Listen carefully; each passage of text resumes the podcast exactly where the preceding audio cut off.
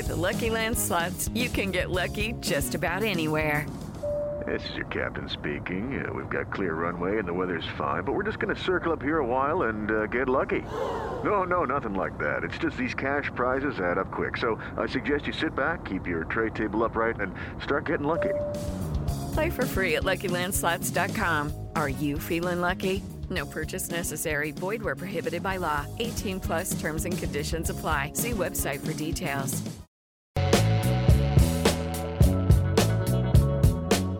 Hello, welcome to another episode of Ohio Mysteries Backroads.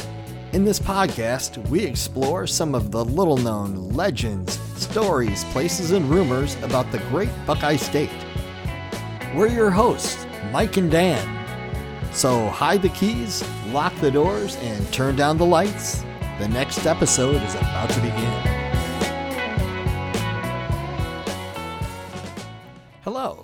And welcome to another episode of Ohio Mysteries Backroads. This is part two of our episode about legendary Cleveland, Ohio aviator Blanche Noyes. Make sure you pay attention all the way to the end for a special twist.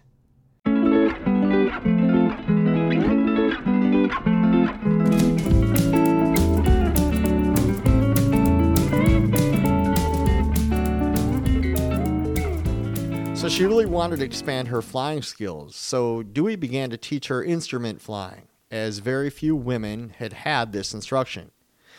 She and Dewey excitedly told friends of their plans to make a flight around the world and began to seek sponsorship, but it was not to be. Shortly after Blanche won another race, the Leeds Trophy in 1934, Dewey Noyes was killed in a crash in December of 1935 when he was flying a flight from Fort Worth to Cleveland, and America would lose one of its most gifted aviators at the time. How did he crash? He crashed. Um, he was flying the very first production model of a Beechcraft Staggerwing, and a Beechcraft Staggerwing is kind of a cool looking airplane. If you think about most biplanes, if you think that the lead wing is usually more forward or parallel with the bottom wing, but in this case, it's not. The bottom wing is much further. Mm-hmm further forward. It's a distinctive looking airplane. It's cool. And this was the very first one ever, the very first one, the first production model of this airplane. So he was flying in horrible weather. It was snowing, it was windy, and he crashed into the side of the mountain. Uh, he was told. Uh, he was told not to fly, but he did it anyway. Yeah, that's usually a lot of times when that's Absolutely. There, I think there was a little bit of arrogance involved there, and I can do this. Don't worry. And they tried to get him not to fly, but he did. And unfortunately, there was a couple other executives on board. And kind of as a side note, they would go back years later. I think in the 1990s, they would recover the airplane and the parts from the airplane. They rebuilt it, and it still exists today in a museum down in Tennessee. So they went and got that wow. exact plane that had crashed into this mountain. But back to the story a little bit here. I bet Blanche was crushed by by his death. She was absolutely devastated. She was heartbroken and she really didn't know what to do next. Dewey and aviation were linked together for her, and it was a huge part of her life. Just from the loss of Dewey had so devastated her, she didn't know what to do. She also learned about a race, and this was a Bendix cross country race, and this was going to be open up to women for the very first time in the 1936 National Air Races. So Amelia Earhart would ask Blanche to be her co pilot for this race, and Blanche would refuse. She really had no intentions of flying in this Bendix race, and she had just lost her husband only months earlier. But Blanche would also turn down her friend Louise Thaden's request to be a co pilot, but Louise Thaden would be very persistent and kind of followed her around until eventually Blanche agreed to fly. What Louise was a, a good friend of hers, or they're just I think not really necessarily a good friend, but they were on friendly terms. And Louise Thaden was enough of a friend to recognize that Blanche Noyes needed a hand at this time in her life. And so she more or less insisted, hey, be my co pilot. Let's show these men a thing or two. Come on, come and fly with me. So Louise Thaden and Blanche Noyes would take off, and Blanche would later admit that this race probably saved her life. So now here she goes. Here we go. We're gonna we're gonna do this race. And she would turn to her old friend Walter Beech. Now, Louise Thaden had a relationship with Walter Beech, and she had actually worked for him. So they're able to get another airplane. So the women needed an airplane to fly in this race, and they called upon Louise's old boss, Walter Beech. And Walter Beech offered them the use of a Beechcraft Stagger Wing, the same model that Dewey crashed in. So kind of a weird thing, you know? Same model. It wasn't a revised version of it. or- Exact same model. Wow. Okay. In fact, Walter Beech would pull it off the line. This plane was designated for somebody else. Hmm. So he just pulls this stock plane off the line, gives it to these women, and he has another plane for whoever would buy this one. So, so the plane itself was actually sound. It was Dewey's. He just flying in bad weather that really killed him. It wasn't the plane, in, in the design being flawed in any way. Correct. You're flying into a snowstorm into a mountain. Okay. You know, Yeah. th- th- there and again, to your point, aviation being different, they don't have the navigational Right. aids back then. So all you could say is, "Oh, it's snowing. You better not fly." At fourteen thousand dollars, this uh, Beechcraft C-17R was relatively expensive for its time. Walter Beech's wife, Olive, convinced her husband it would be very good publicity to have his plane win this Bendix race, especially with two women pilots. So it was almost kind of a black humor attempt saying that, hey, if two women can win this race, any man can win this race. Or if these two women can win a race in this plane, any man should have no problems flying it. So it was kind of a publicity angle for the Beeches. It would help advance their aircraft sales. At And least it- that's their thinking in their head. And another way to demean women. and another way to another yet another way to demean women. So they asked their friend Louise Thaden if she would consider flying a Beechcraft, and she agreed. So now Louise and Blanche have an airplane. They would remove the handcrafted back seat and install an extra 56 gallon gas tank. And despite the extensive preparations, a day before takeoff, they were stunned to discover they were there even without a compass. They would call upon friends to work all night to remove their compass and install it in Blanche's and Louise's airplane. So it was a rough start to the race, and it was probably the slowest start to any of the Bendix race, with the competitors fighting driving rains, the haze of the heat, the blowing sands, the high headwinds, and extreme turbulence. Blanche was heard to say, The only time I really knew where I was at was at Circleville, Ohio. In fact, as the race would wear on, the pair would begin to have doubts they would reach the finish line in the allotted time. Yeah, this sounds like a really tough race. Yes, it sure was. So this race is going to go from Cleveland out to California. And as they're flying west, and with the blinding glare in the late afternoon sun combined with the smoke from nearby forest fires, it sounds like a heck of a race, plus the normal LA haze, they found forward navigation almost impossible. What did they know about the uh, trade winds at this time? Didn't Uh, that, did, wouldn't those play a, a factor in this? Uh, that's a good question. I'm not sure. You know, and a lot of times there was it was simply word of mouth. Yeah. It was, hey, I heard about these trade winds, and so there was a lot of kind of just homespun remedies to the navigational aids and how these people would fly. So the reason I bring up the trade winds is because there's a theory about Amelia Earhart's trip around when she went tried to make her trip around the world. And she got lost in the Pacific. There's a theory out there that she didn't know about the trade winds and actually was almost to Howland Island and turned around because she realized she wasn't going to have enough fuel because of the trade winds that she apparently didn't know about. So there's a theory that she actually turned around and she crashed somewhere else. And somebody's actually found a plane, New Guinea, somewhere near New Guinea or something. And there's a plane down there that matches very closely to her plane.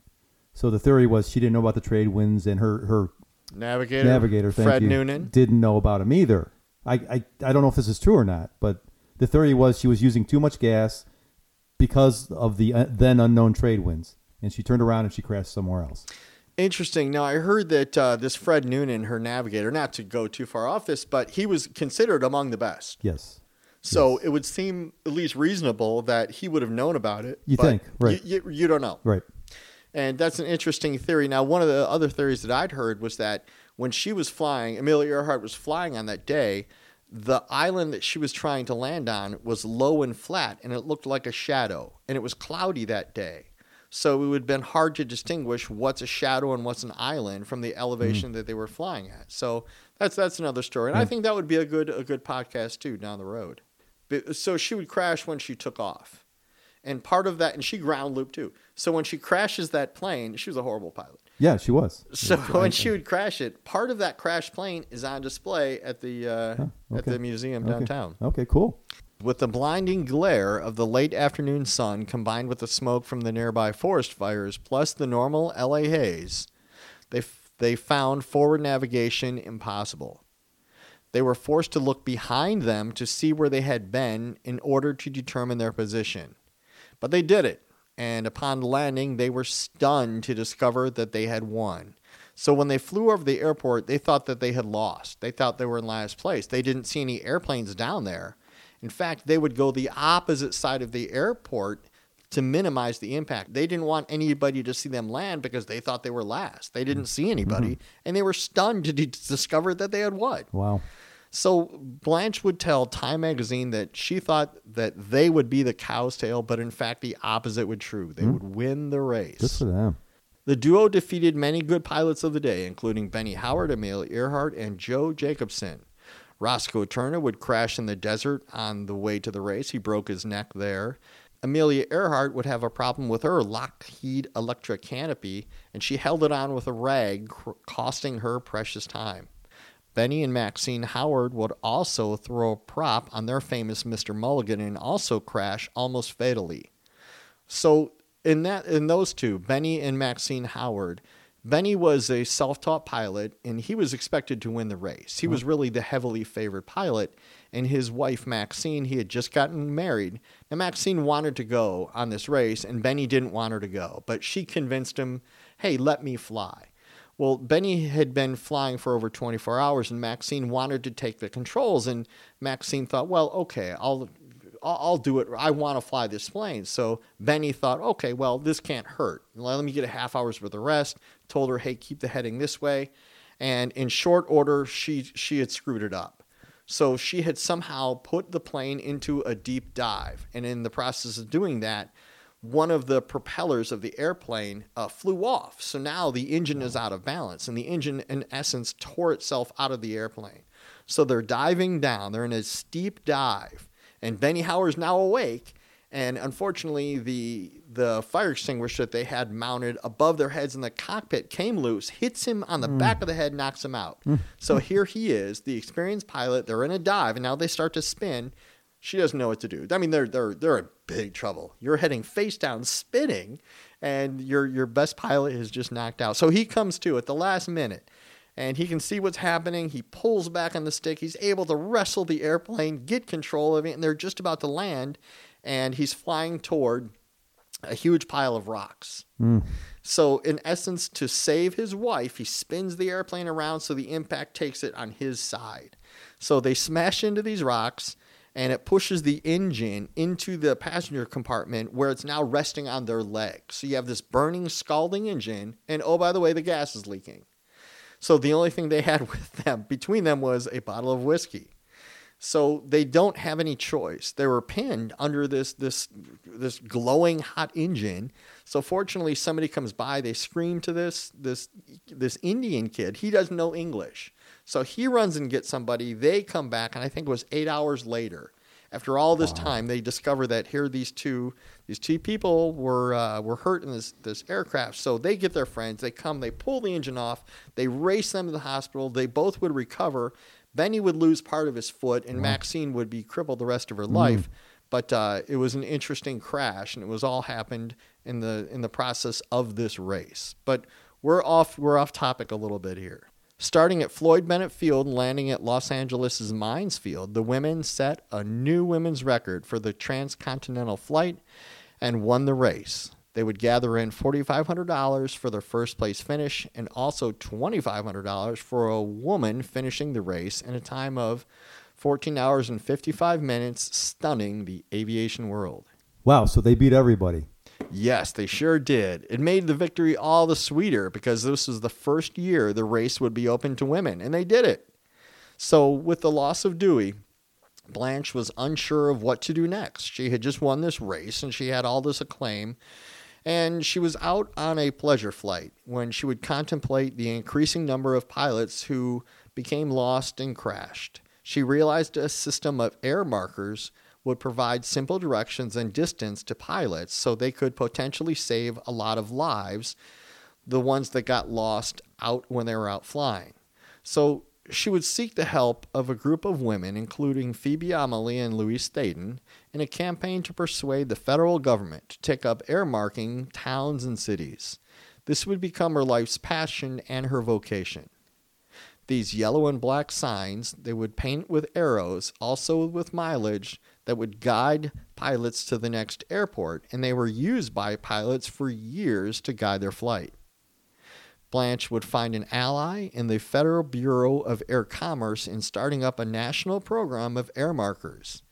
The nation was divided up into 15 square mile segments, and the goal was to have an air marker in each of them. Although the Works Progress Administration program, the appropriations had run out, Blanche was tireless, drumming up support in small towns and villages all over the country. Wow, what a great idea. Yeah, it sure was, and she would frequently use her own money and resources to paint these roofs, and she would often do it by herself. Wherever she flew, uh, she would appear at a banquet, a forum, or a lecture, and she would never lose an opportunity to help promote this program.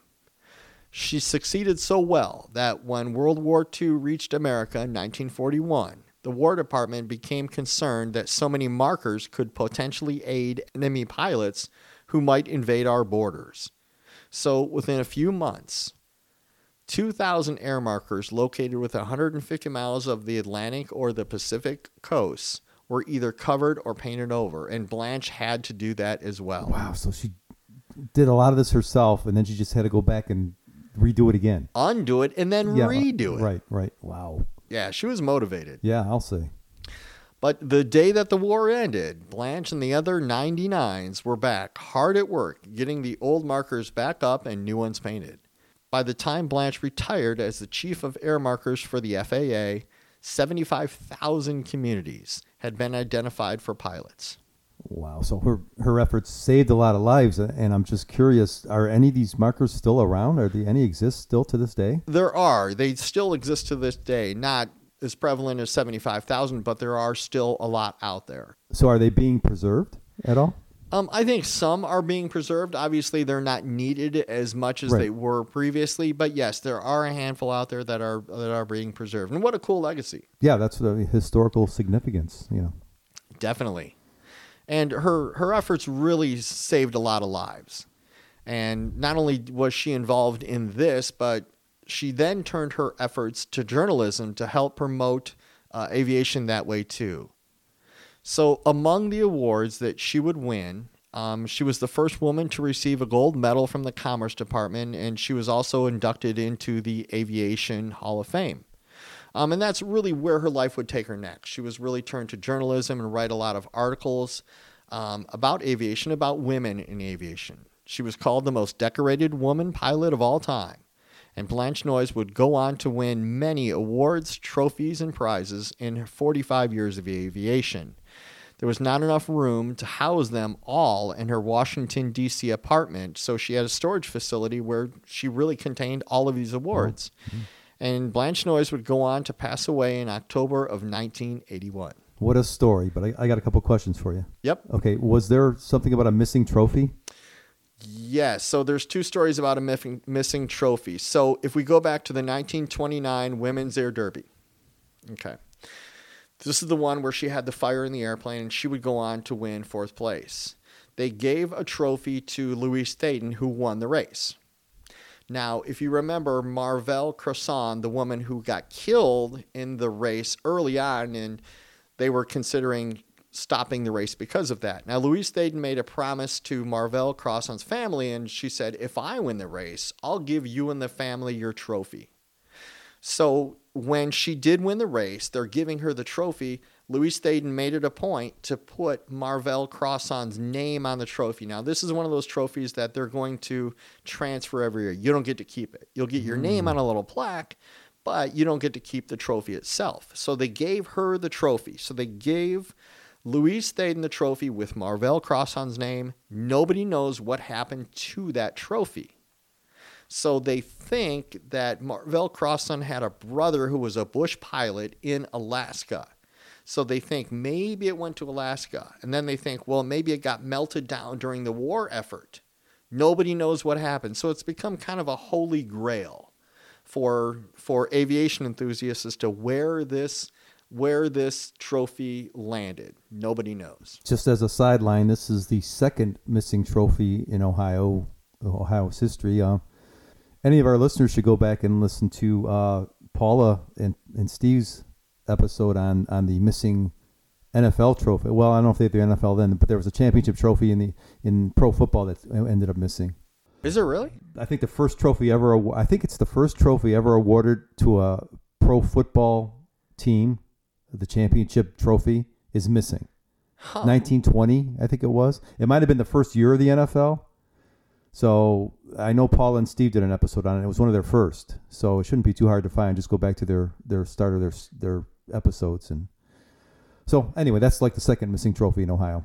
Well, there's another story of another trophy related to this one. Okay. Okay, so in the course of researching the story, maybe 12 years ago, um, I'm really digging into Blanche Noyes' uh, life, and she didn't have any kids. So her husband, Dewey, passed away, and she would pass away in 1981 in Washington, D.C. She had an apartment.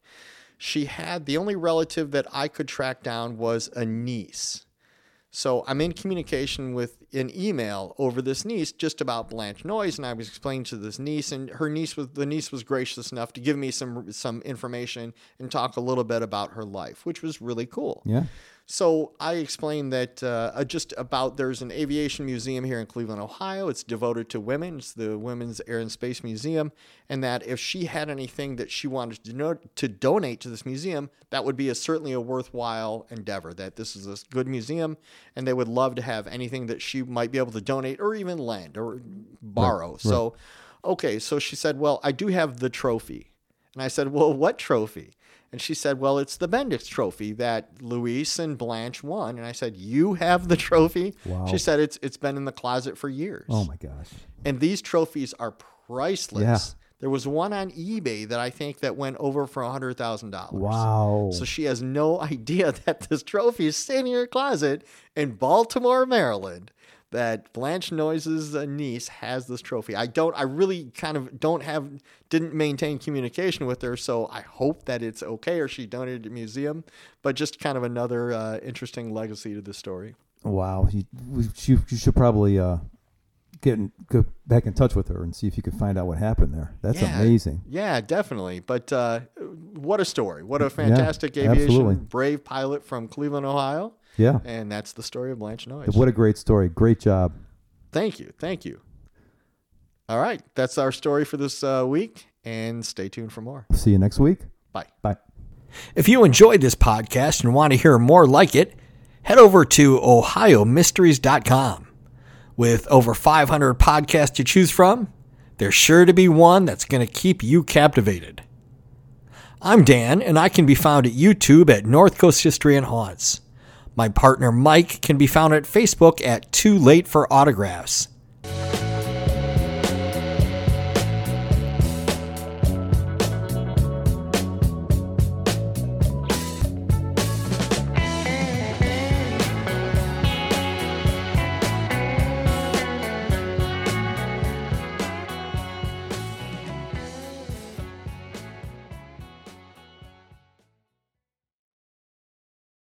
Lucky Land slots, you can get lucky just about anywhere. Dearly beloved, we are gathered here today to. Has anyone seen the bride and groom? Sorry, sorry, we're here. We were getting lucky in the limo and we lost track of time. No, Lucky Land Casino, with cash prizes that add up quicker than a guest registry. In that case, I pronounce you lucky. Play for free at LuckyLandSlots.com. Daily bonuses are waiting. No purchase necessary. Void where prohibited by law. 18 plus. Terms and conditions apply. See website for details.